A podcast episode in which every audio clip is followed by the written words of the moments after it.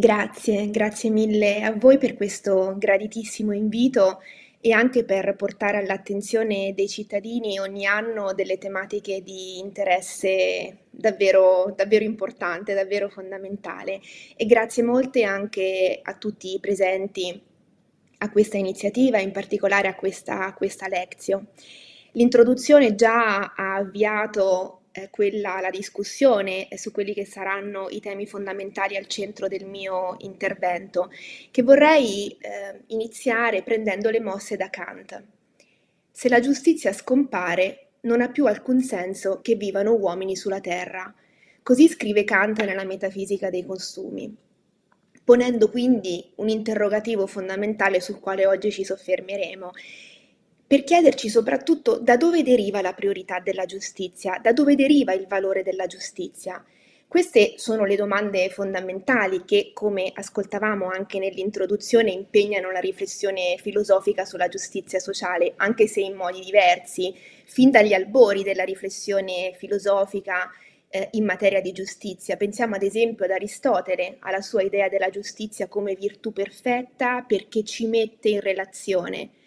fino al dibattito contemporaneo originato, eh, come è noto, da John Rawls, soprattutto dalla pubblicazione nel 1971 di una teoria della giustizia, che è il saggio che ha eh, riportato all'attenzione non solo del dibattito filosofico, ma direi anche del dibattito pubblico, le questioni di giustizia. E queste domande, da dove deriva la priorità della giustizia, da dove deriva il valore della giustizia, sono anche al centro di questa nostra lezione oggi, in cui, come è stato anticipato, esploreremo le principali teorie della giustizia contemporanee e soprattutto cercheremo di comprendere perché la giustizia è così importante? Questa è la domanda fondamentale. E quale idea e quali principi di giustizia ci possono orientare verso non solo una adeguata concettualizzazione delle questioni di giustizia, ma anche verso la realizzazione di società meno diseguali, più eque, dunque più giuste. E ringrazio molto per aver preso le mosse dalla Costituzione, che è sempre un nostro faro e che ci fa comprendere già fin da subito quanto alcuni principi filosoficamente rilevanti siano incorporati in questi documenti. Allora, nel nostro itinerario prenderemo innanzitutto le mosse proprio dalla riflessione di John Rawls perché ci consente di mettere in luce come quando parliamo di giustizia sociale dobbiamo sempre mettere a tema un certo rapporto tra eguaglianza e disuguaglianza. Poi ci soffermeremo sui due approcci teorici più influenti in materia di giustizia sociale che hanno preso origine proprio nel dibattito post-rolsiano sulla giustizia, ovvero da una parte legalitarismo della sorte e dall'altra legalitarismo socio-relazionale, e infine proporremo una lettura della giustizia sociale e dei suoi elementi costitutivi e dei suoi principi costitutivi che ehm, chiameremo egalitarismo della sorte, eh, egalitarismo scusate, del rispetto, che, come cercherò di mostrare, si basa sul rispetto per ogni persona in quanto persona e al contempo sul rispetto per ogni persona in quanto individuo particolare, come modo, cercherò di eh, argomentare, che tiene insieme proprio quella dialettica tra eguaglianza e disuguaglianza che è così importante per comprendere e per realizzare la giustizia sociale. Prendiamo quindi le mosse da John Rawls, non solo perché Rawls, come anticipavo, inaugura la riflessione contemporanea in materia di giustizia sociale e rivendica l'importanza della, delle questioni di giustizia sociale rispetto alle questioni di efficienza che erano dominanti negli anni 70 in cui appunto Rawls scriveva, ma anche e soprattutto perché Rawls pone la domanda fondamentale, la domanda da cui abbiamo preso le mosse anche in questa lezione, cioè da dove deriva la priorità della giustizia, da dove il valore della giustizia. Quindi Rawls ci aiuta ad andare al fondamento della giustizia.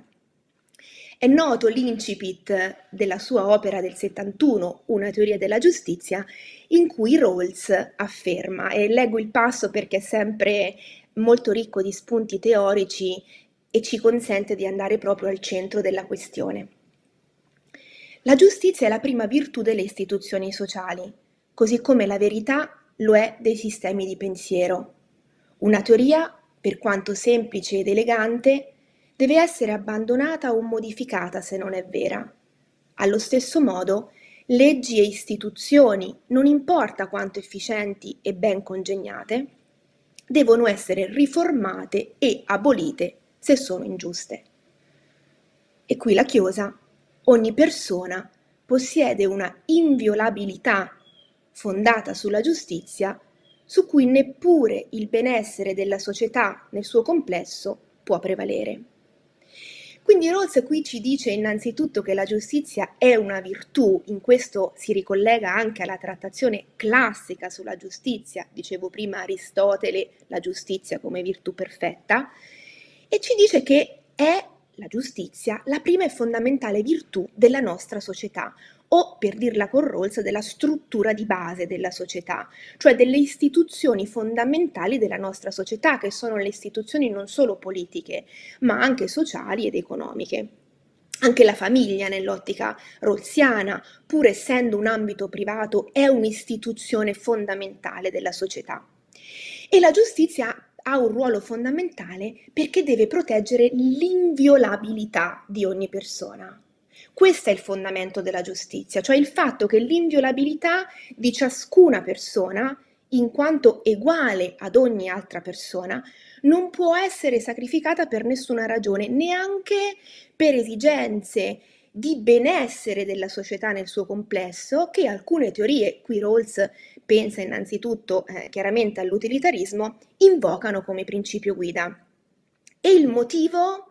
di questa necessità di proteggere l'inviolabilità grazie alla giustizia risiede proprio nella natura morale delle persone o, per meglio dire, nell'uguale valore morale delle persone, nella loro uguale dignità.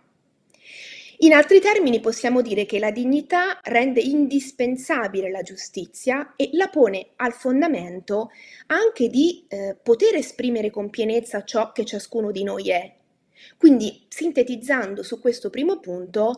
con Rawls possiamo affermare che la priorità della giustizia è fondata sulla uguale dignità e sull'uguale valore morale degli esseri umani. Dunque mettiamo già a tema una dimensione fondamentale dell'eguaglianza al centro della giustizia sociale, il cui fondamento, quindi perché la giustizia, risiede nella necessità di non violare la dignità umana, nella inviolabilità di ogni persona. Rawls cerca poi di chiedersi se la tutela di questa eguaglianza fondamentale degli esseri umani sia compatibile con una qualche disuguaglianza in determinate sfere. Dunque si pone la domanda se l'eguaglianza sia tutelabile e praticabile pur riconoscendo che c'è una distinzione tra disuguaglianze, disuguaglianze giuste e disuguaglianze ingiuste. Quindi si pone la domanda se tutte le disuguaglianze sono giuste o se tutte le disuguaglianze sono ingiuste oppure se nessuna delle due affermazioni è vera. E in effetti uno dei motivi fondamentali dell'interesse ancora attuale della prospettiva di Rawls è proprio questo, cercare di mostrare come l'eguaglianza fondamentale di ogni persona in quanto uguale e morale può essere compatibile con alcune diseguaglianze che vengono ritenute non solo ammissibili ma anche giuste. E qui appunto Rawls elabora la sua nota prospettiva della giustizia come equità, in cui si sofferma sulla struttura appunto fondamentale, sulle principali istituzioni della nostra società, perché? Perché ritiene che gli effetti di questa struttura siano molto profondi fin dagli inizi e che la struttura di base quindi le istituzioni principali, condizionino le diverse posizioni de, di partenza, così lui le chiama, delle persone, ma anche le diverse aspettative di vita che sono parzialmente determinate sia dal sistema politico sia dalle circostanze sociali ed economiche. Quindi l'idea fondamentale di Rawls è quella secondo cui eh, queste disuguaglianze sono particolarmente profonde, sono molto diffuse e influenzano anche le opportunità iniziali che le persone hanno nella vita. Tuttavia queste disuguaglianze iniziali non possono essere giustificate da alcun richiamo alle nozioni di merito o di valore morale perché appunto abbiamo detto che moralmente siamo tutti uguali. E quindi a queste diseguaglianze che debbono essere applicati i principi della giustizia. E quindi Rawls afferma che la giustizia sociale si occupa innanzitutto delle disuguaglianze che caratterizzano le posizioni di partenza dei membri della società, che dipendono da una sorta di lotteria della sorte, quindi non, come dicevamo, dal merito morale delle persone, e che, afferma, non devono tradursi in vettori di legittimazione di ulteriori disuguaglianze. Quindi il compito delle istituzioni, in virtù di principi di giustizia sociale, è di gestire queste disuguaglianze che sono probabilmente inevitabili nella struttura fondamentale di ogni società, queste disuguaglianze di partenza, ma gestirle in modo tale da evitare che queste legittimino ulteriori disuguaglianze, perché queste sarebbero profondamente ingiuste, perché significherebbe che le disuguaglianze nelle posizioni di partenza sociali o economiche iniziali legittimerebbero diverse attribuzioni di libertà e di opportunità alle persone. Quindi lo scopo della giustizia sociale che Rawls declina nei principi di giustizia è proprio quello di evitare che le disuguaglianze di partenza che dicevamo dal punto di vista morale sono arbitrarie, si traducono in ulteriori disuguaglianze che dal punto di vista morale sarebbero profondamente ingiuste. E per questo motivo elabora i suoi principi di giustizia, sui quali chiaramente ora non mi soffermerò, ma dirò solo questo, che i principi di giustizia rappresentano, o per meglio dire esprimono, proprio questa dialettica tra eguaglianza e disuguaglianza che è al centro della giustizia sociale. Perché? Perché il primo principio, principio di eguale libertà, che si applica alle libertà politiche e civili, opera proprio in virtù di un criterio di stretta uguaglianza, cioè l'idea secondo cui le libertà e i diritti politici e civili debbono essere distribuiti a tutte le persone secondo un criterio di stretta uguaglianza, dunque in modo esattamente uguale e nel massimo grado possibile. Il secondo principio però, che come eh, è noto si articola in due sottoprincipi, cioè il principio di differenza e il principio di equo-uguaglianza delle opportunità, dice dell'importanza di una qualche forma di disuguaglianza e della proporzionalità anziché della stretta eguaglianza come criterio di giustizia. Che cosa significa questo? E da questo punto di vista soprattutto il principio di equa uguaglianza di opportunità è emblematico. Il principio di equa uguaglianza di opportunità esprime in Rawls l'idea secondo cui coloro che hanno lo stesso grado di abilità e di talento e la stessa intenzione di servirsene dovrebbero avere le stesse opportunità di riuscita, le stesse aspettative di riuscita, indipendentemente dal loro punto di partenza all'interno del sistema sociale. Questo non significa che tutti indistintamente debbano avere la stessa probabilità di ricoprire determinate cariche o posizioni, ma significa piuttosto che chi ha i talenti e la volontà di, ad esempio, ricoprire una determinata carica o posizione, deve avere una equa opportunità di ottenerle. Quindi l'opportunità di conseguire i risultati è proporzionale alle capacità, ma l'equa opportunità nasce da una ehm, da un principio di giustizia che impone di mitigare il peso delle disuguaglianze iniziali in termini soprattutto sociali ed economici. Ora Rawls non assolutizza neanche questa dimensione del talento individuale perché ritiene che a volte anche la scelta di decidere se mettere a frutto i propri talenti sia condizionata dal contesto sociale, quindi è contro l'idea delle semplici carriere aperte ai talenti per cui il merito individuale si eh, autoregolerebbe e verrebbe promosso solo attraverso il funzionamento del libero mercato e dunque è contro una società meritocratica. Però ritiene che una valorizzazione dei talenti e del merito sia giusta e possibile, secondo l'ottica del principio di eguaglianza di opportunità, proprio a partire da, un, ehm, da una, diciamo, non tanto compensazione, ma una redistribuzione delle opportunità iniziali. Ora Rawls, dicevamo, ha originato il dibattito in materia di giustizia sociale che poi ha dato vita ai due approcci che attualmente si contendono un po' il campo nell'ambito delle teorie della giustizia, cioè da una parte l'egalitarismo della sorte e dall'altra legalitarismo socio-relazionale. Cerchiamo quindi di capire qual è l'idea di giustizia sociale e qual è l'idea di uguaglianza che emerge da questi due approcci per poi, come anticipavo, proporre una terza via che è quella dell'egalitarismo del rispetto nell'ultima parte di questa lezione. L'egalitarismo della sorte si focalizza su un aspetto che era già presente in Rawls, cioè sull'aspetto distributivo della giustizia sociale e intende fondamentalmente la giustizia sociale come giustizia distributiva. Ma fa anche di più. Va oltre da questo punto di vista il pensiero di Rawls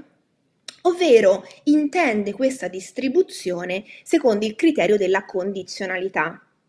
Per essere più precisi, afferma che la distribuzione, la distribuzione di risorse, di opportunità, chiaramente ogni volta che parliamo di distribuzione si tratta di capire cosa è necessario distribuire, questo è un altro grande tema delle teorie della giustizia su cui ora non entrerò. Però diciamo, indipendentemente da cosa si distribuisce, cioè dalla questione della cosiddetta metrica o currency della giustizia sociale, che si distribuiscano risorse, che si distribuiscano diritti, opportunità, quello che è ehm, un punto fermo dell'egalitarismo della sorte è che questa distribuzione è condizionata dalla responsabilità individuale, cioè dalle scelte che gli individui compiono nel corso della loro vita. Uno degli autori emblematici da questo punto di vista è Dworkin, che in Virtù sovrana, forse il, più, il, suo più noto testo, comunque il testo più rappresentativo di questa posizione, distingue due tipi di sorte per spiegare proprio il peso che la responsabilità e la scelta individuali hanno rispetto alla distribuzione giusta. I due tipi di sorte che, che Dworkin distingue sono la sorte bruta e la sorte opzionale.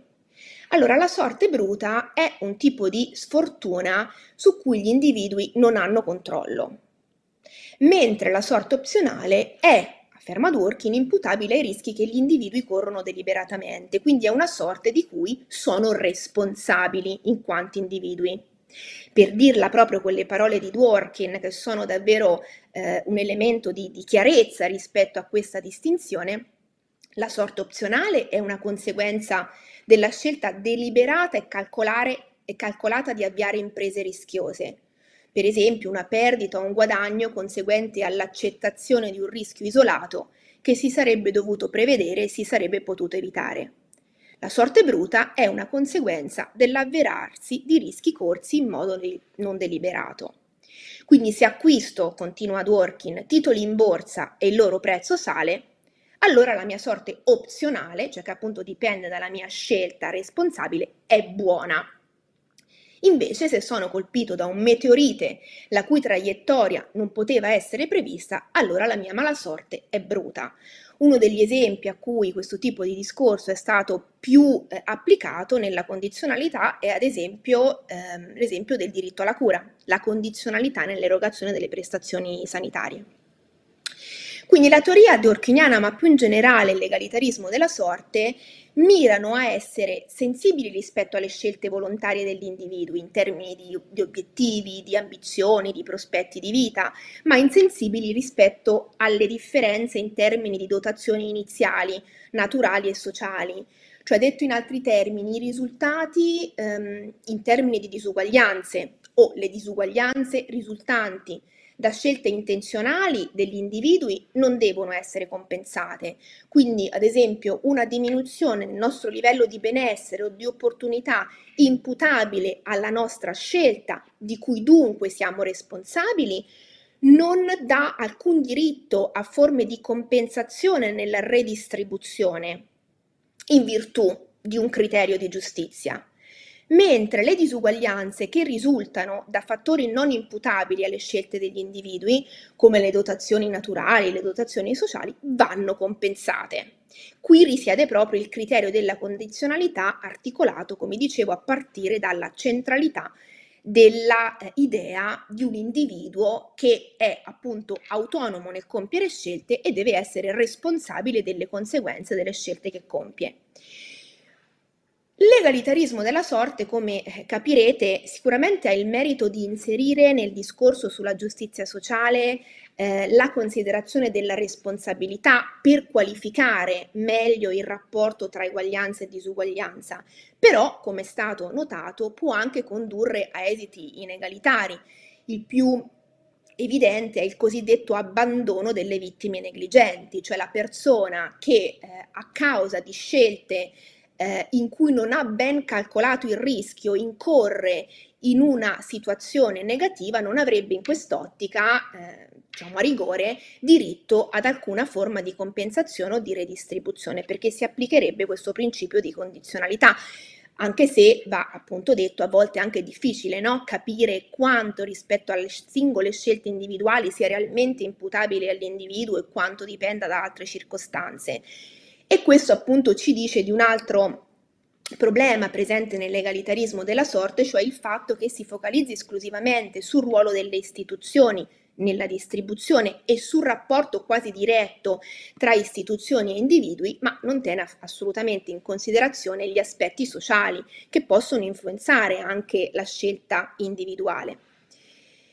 E infatti l'egalitarismo della sorte non considera mh, una dimensione fondamentale della responsabilità che è la dimensione sociale, né considera la dimensione collettiva della responsabilità, cioè il fatto in cui alcuni svantaggi e forme di diseguaglianza sociale eh, hanno un impatto rispetto all'esercizio della responsabilità individuale o rispetto alla possibilità di valutare una determinata scelta come effettivamente semplice frutto della responsabilità individuale piuttosto che condizionata da altri fattori.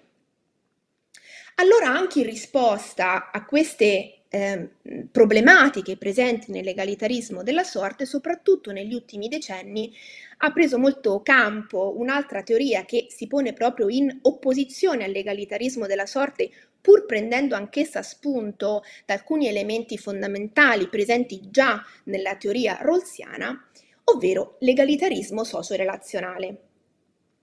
A differenza dell'egalitarismo della sorte, che come abbiamo detto si focalizza soprattutto sul ruolo delle istituzioni e intende la giustizia sociale come giustizia distributiva, l'egalitarismo socio-relazionale si focalizza non sugli aspetti distributivi, ma sugli aspetti socio-relazionali della giustizia. Quindi sulla idea fondamentalmente della giustizia sociale intesa in termini di una società di eguali. In realtà L'egalitarismo socio-relazionale nasce, dicevo, in opposizione all'egalitarismo della sorte e quindi anche proprio in risposta alla preoccupazione di recuperare quello che, a detta di questi autori, Elizabeth Anderson, Samuel Schaeffer ed altri, sarebbero gli scopi distintivi della giustizia sociale, i quali non consisterebbero nella compensazione o meno degli esiti dovuti alle forme di sorte opzionale e di responsabilità individuale, quanto piuttosto consisterebbero nella creazione di una società di uguali, cioè nella promozione dell'eguaglianza sociale, piuttosto che nell'elaborazione di criteri che presiedono a una giusta distribuzione. Qui è molto forte la dimensione morale al fondamento della giustizia, perché il punto di partenza dell'egalitarismo socio-relazionale è proprio l'eguaglianza morale, da cui abbiamo preso le mosse anche in questa, in questa lezione, che, affermano questi autori, richiede l'implementazione, la realizzazione di condizioni politiche e sociali che consentano effettivamente di realizzarla, cioè l'eguaglianza morale come ideale, uguale valore morale di tutte le persone, deve potersi esprimere e dunque deve tradursi in una reale, sostanziale eguaglianza sociale e politica delle persone che vanno trattate da uguali. Perché? Perché a tutte le persone è dovuto un uguale rispetto. Quindi la maggior parte eh, delle teorizzazioni nell'ambito eh, dell'egalitarismo socio-relazionale nel promuovere l'ideale della società di eguali nel quale fa consistere la sostanza della giustizia sociale, si sofferma soprattutto sulla eh, analisi eh, critica naturalmente di varie forme di dominio, di discriminazione, di mancato riconoscimento, pervasive delle società diseguali da questo punto di vista e che andrebbero contrastate. Quindi appunto non tanto ehm, attenzione sugli aspetti distributivi, quindi sulla giustizia sociale intesa come equità nel senso della distribuzione, ma giustizia sociale intesa secondo l'aspirazione all'ideale della società di eguali che è raggiungibile eliminando il dominio, la discriminazione e il mancato riconoscimento delle persone come uguali. Quindi la giustizia mira proprio all'eliminazione del dominio, della discriminazione che consistono nella imposizione di regole o anche di prassi, quindi non codificate, ma che sostanzialmente caratterizzano le società, che appunto si sono consolidate in modo arbitrario e che sono imposte in modo più o meno formale da parte di alcuni su altri. E l'eliminazione del dominio, della discriminazione, dell'oppressione nascono da un diritto morale e da un principio morale, quello appunto dell'uguale dignità delle persone, il quale esige che ogni persona venga rispettata nella propria dignità di essere umano e esige che quindi le relazioni sociali e politiche siano configurate in modo da garantire proprio che tutti vengano rispettati come uguali. Quindi rispetto al, mh, mm, all'egalitarismo della sorte che si focalizzava non solo sulla distribuzione, ma dicevamo prima sul ruolo delle istituzioni e sul rapporto diretto tra istituzioni e individui senza considerare la dimensione sociale, l'egalitarismo socio-relazionale si sofferma proprio sulla dimensione sociale, si sofferma soprattutto sul ruolo della società civile e anche sul ruolo dei movimenti sociali come agenti di giustizia, affermando che questi contribuiscono in maniera sostanziale sia concretamente alla lotta contro la discriminazione, eh, l'oppressione e il dominio, ma eh, contribuiscono anche a farci ehm, concepire in modo diverso la stessa idea di giustizia, quindi non c'è una separazione tra ciò che avviene a livello concreto, reale, in termini di lotta alle disuguaglianze e promozione della giustizia e la teoria della giustizia, anzi ci dovrebbe essere un circolo virtuoso tra le due.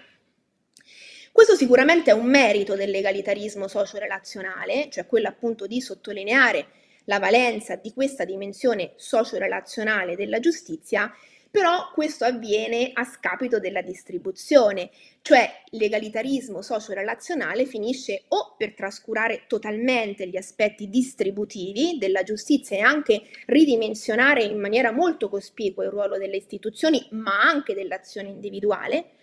e a tutt'al più nelle versioni un po' più sfumate considera questi aspetti come funzionali rispetto a quelli socio-relazionali. Inoltre c'è un altro problema, ovvero il fatto che eh, l'egalitarismo socio-relazionale assume un'idea di uguaglianza mh, mm, un po' vago e po- può anche giustificare esiti di cosiddetto livellamento verso il basso. Eh, la leveling down objection è un'obiezione che è stata in effetti posta, cioè l'idea secondo cui si tratterebbe sostanzialmente di raggiungere un'idea di eguaglianza eh, diciamo piatta e indiscriminata, eh, anche qualora questa uguaglianza comportasse semplicemente di livellare verso il basso la situazione di chi sta meglio senza generare un miglioramento verso l'altro eh, di coloro che stanno, che stanno peggio. Quindi ricapitolando, eh, prima di avviarci all'ultima parte di questa lezione, eh, egalitarismo della sorte ed egalitarismo socio-relazionale hanno un merito importante, cioè rispettivamente quello di aver mh, rivendicato con forza l'importanza della distribuzione nelle questioni di giustizia e del ruolo ricoperto dalla responsabilità individuale, egalitarismo della sorte, e il merito di aver eh, rivendicato l'importanza delle relazioni sociali e interpersonali di mutuo riconoscimento come componente fondamentale della giustizia sociale. Questo appunto è un esito positivo, un vantaggio teorico e pratico dell'egalitarismo socio-relazionale. Però abbiamo anche messo in luce come entrambi gli approcci presentano delle criticità. Allora è possibile, e questa è la domanda che orienterà l'ultima parte di questa nostra ehm, lezione, è possibile superare questa impasse? È possibile superare questo riduzionismo che sembra caratterizzare entrambe le prospettive, perché l'una si sofferma solo su alcuni aspetti della giustizia sociale, l'altra prospettiva solo su altri? Allora, per poter rispondere a questa domanda dobbiamo tornare al punto di partenza, cioè dobbiamo tornare alla domanda con cui abbiamo aperto questa lezione, ovvero giustizia perché? Da dove deriva la priorità della giustizia? Da dove deriva il valore della giustizia? Se noi torniamo a questa domanda, possiamo scoprire innanzitutto la complementarietà, non la giusta posizione, non l'out-out, la complementarietà di aspetti distributivi e aspetti socio-relazionali della giustizia sociale. La giustizia sociale non è né solo l'una né solo l'altra, è entrambe. E porre questa domanda ci consente anche di fondare la dialettica tra disuguaglianza e eguaglianza che è al centro della giustizia sociale fin dalle riflessioni che qui sinteticamente ripercorrevo di John Rawls.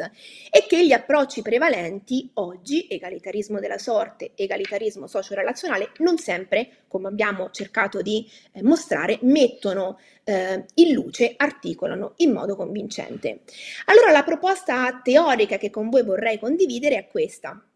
è che andare al fondamento della giustizia, tornare a questa domanda, ci consente di elaborare una prospettiva che possiamo chiamare prospettiva dell'egalitarismo del rispetto, che poi è la prospettiva che articolo nel mio volume per il mulino Giustizia sociale che veniva citato eh, nell'intervento introduttivo. Al fondamento della giustizia sociale c'è il rispetto. Il rispetto però da intendersi non solo come rispetto uguale, sì, certamente come rispetto uguale, rispetto uguale per le persone in quanto persone, che ci dice del valore morale, dell'umanità di ogni persona, ma rispetto da intendersi anche come rispetto per le persone in quanto individui particolari. E questa è una distinzione di cui il dibattito sulle teorie della giustizia non tiene in considerazione e che però è fondamentale. Il dibattito sulle teorie della giustizia riconosce l'importanza del rispetto uguale, come ho cercato di mettere in luce anche, no? Eh, nelle, nelle, battute eh, precedenti eh, di questa, di questa lezione. Il rispetto uguale è la risposta all'uguale valore morale delle persone, ma non tengono in considerazione la necessità di considerare anche il rispetto, potremmo dire, concreto per le persone in quanto individui in carne e ossa, in quanto individui particolari. Nel fare, nell'introdurre questa distinzione possiamo in qualche modo rileggere una distinzione celebre che era stata introdotta negli anni 70 da Darwell, quando distingueva due tipi di rispetto, quello che lui eh, definisce, chiama il recognition respect, cioè il rispetto come riconoscimento, e quello che lui chiama appraisal respect, cioè la,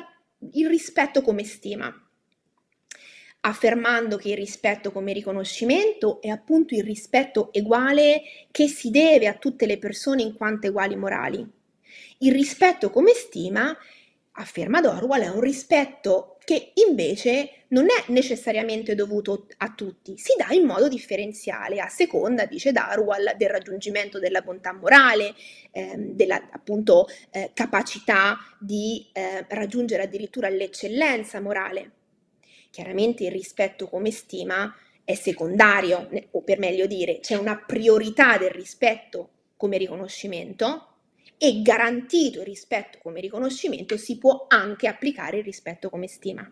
Quindi questo per dire che il rispetto come stima non è sostitutivo del rispetto come riconoscimento, altrimenti questo ci porterebbe a legittimare società gerarchiche. Mm? Il rispetto come riconoscimento è prioritario, è fondamentale, ma non è tutto. Dopo, una volta garantito questo, che però è prioritario, ci sono anche forme di rispetto come stima. Allora, io propongo una rilettura eh, distinguendo appunto non tanto rispetto come riconoscimento e rispetto come stima, ma eh, dicevo rispetto uguale per le persone in quanto persone e rispetto che può essere anche differenziale per le persone in quanto individui particolari. Perché? E perché questo ci consente di andare al fondamento della giustizia e, come dicevo, di coglierne la complementarietà di dimensioni e ci consente anche di fondare la dialettica tra eguaglianza e disuguaglianza che è al centro della giustizia sociale. Perché il rispetto è la risposta adeguata innanzitutto alla, al riconoscimento dell'eguaglianza morale delle persone in quanto persone, che richiede la realizzazione di adeguate condizioni di partenza anche dal punto di vista sociale e politico, come fattori imprescindibili della giustizia. E questa dimensione del rispetto esprime la comune umanità, l'eguaglianza che è alla base di ogni discorso sulla giustizia sociale e che appunto è riconosciuta dalle teorie della giustizia contemporanee. Però il rispetto è anche la risposta adeguata al riconoscimento della diversità delle persone in quanto individui particolari,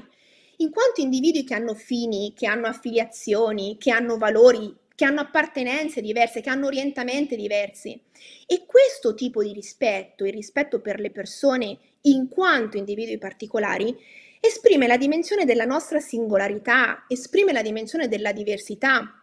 che pure è fondamentale nel discorso sulla giustizia sociale. Quindi perché è importante valorizzare questa distinzione per comprendere che cosa la giustizia sociale è, per elaborarne i principi e per poterla poi praticare, perché credo che poi questo sia ciò che soprattutto ci sta a cuore, capire come la riflessione filosofica ci può dare delle lenti anche per ispirare le concrete azioni, soprattutto quando parliamo di un tema fondamentale come la lotta alle disuguaglianze ingiuste e la promozione della giustizia sociale. Allora il rispetto in questa duplice accezione è così importante per la giustizia sociale perché? Perché il valore morale di una persona riguarda sia il suo status, per così dire, di persona intesa nel senso di persona che riesce a porre fini, valori, a deliberare sul proprio progetto di vita, ma il rispetto mette in luce anche che questo valore morale della persona riguarda anche lo statuto delle singole persone in quanto individui particolari che esercitano quella loro capacità di agency astratta in modi concreti. Quindi sembra che se noi realmente vogliamo essere seri no? rispetto alle persone, cioè seri nel rispettare le persone, scusate il gioco di, di parole, dovremmo rispettare le persone non solo come persone, diciamo, opache, che non sono caratterizzate da differenze, ma anche in quanto particolari individui, per la diversità che rappresentano. Se vogliamo essere realmente seri nel rispettare le persone, dobbiamo considerare i modi concreti in cui le persone esercitano la loro capacità di agire. In particolare, in primo luogo, il rispetto per le persone in quanto individui particolari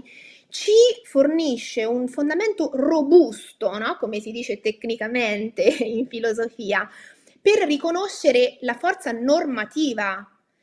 di ciò che ci influenza in virtù di chi noi siamo e di chi vogliamo essere, non solo in virtù del nostro essere astratti e uguali morali. In secondo luogo, il rispetto per le persone in quanto individui particolari consente anche di mettere in luce l'importanza del ruolo ricoperto dalle nostre appartenenze, dalle nostre affiliazioni, dalle nostre appartenenze di gruppo, ad esempio, alle comunità di cui facciamo parte, nel formare i valori, i principi, i fini, le ragioni in cui le persone credono, gli impegni che le persone credono e prendono e il loro senso di giustizia, il modo in cui si forma il loro senso di giustizia. Il senso di giustizia delle persone, di tutti noi, non si forma mai in modo esclusivamente astratto, ma si forma anche grazie alle molteplici appartenenze che noi abbiamo, anche grazie al dialogo che noi abbiamo con coloro che sono a noi uguali nel modo di vedere e di pensare, ma anche coloro che sono rispetto, diversi rispetto al nostro modo di vedere e di pensare. Quindi riconoscere in terzo luogo il rispetto per le persone in quanto individui particolari ci consente anche di comprendere perché una teoria della giustizia robusta, valida, debba anche rispettare la diversità, non possa cercare di promuovere un'eguaglianza su ogni sfera e su tutto. La diversità va rispettata perché esprime il fatto che persone differenti, individui particolari, no? così li abbiamo chiamati, formano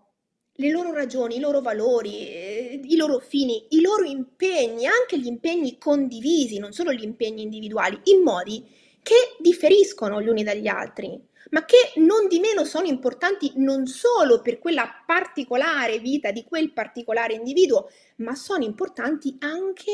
per una discussione pubblica inclusiva. Altrimenti la discussione pubblica rischia di essere esclusiva e questo sicuramente non aiuta rispetto alla possibilità di pensare e realizzare società più giuste. E infine, e questa è una questione di estrema importanza eh, che spesso viene trascurata dalle teorie della giustizia contemporanee,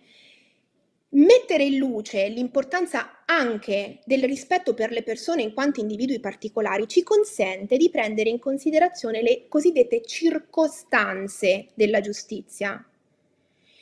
E queste circostanze della giustizia, cioè eh, i molteplici ambiti, i molteplici contesti in cui si forma la giustizia, queste circostanze della giustizia contribuiscono a formare il nostro senso di giustizia. Le circostanze di partenza culturali, politiche, sociali ed economiche in cui ciascuno si trova contestualizzato contribuiscono per ciascuno di noi formare il nostro senso di giustizia, la nostra idea del bene della giustizia, la domanda iniziale del perché la giustizia, perché è così importante.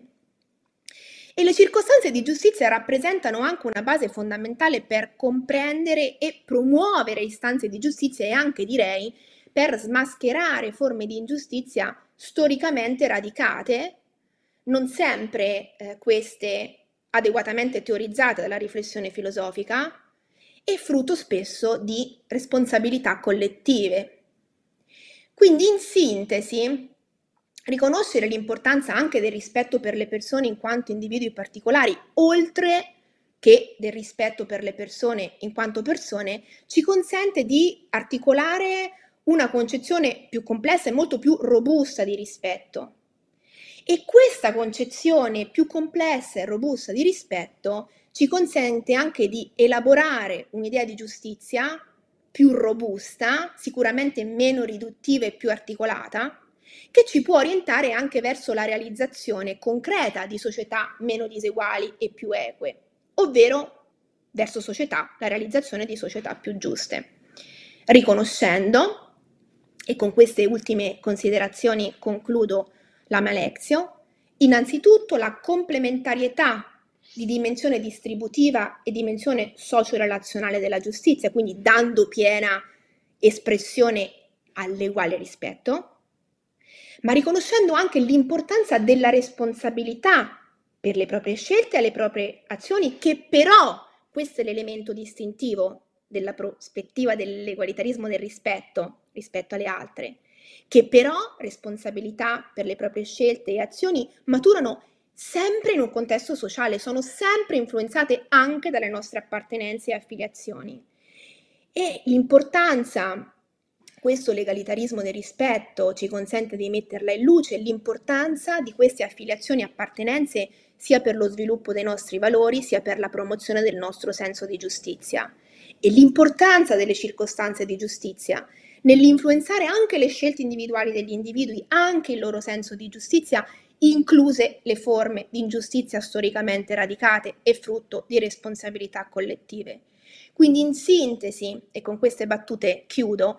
la prospettiva del legalitarismo del rispetto che si fonda appunto sul riconoscimento di questa duplice accezione di rispetto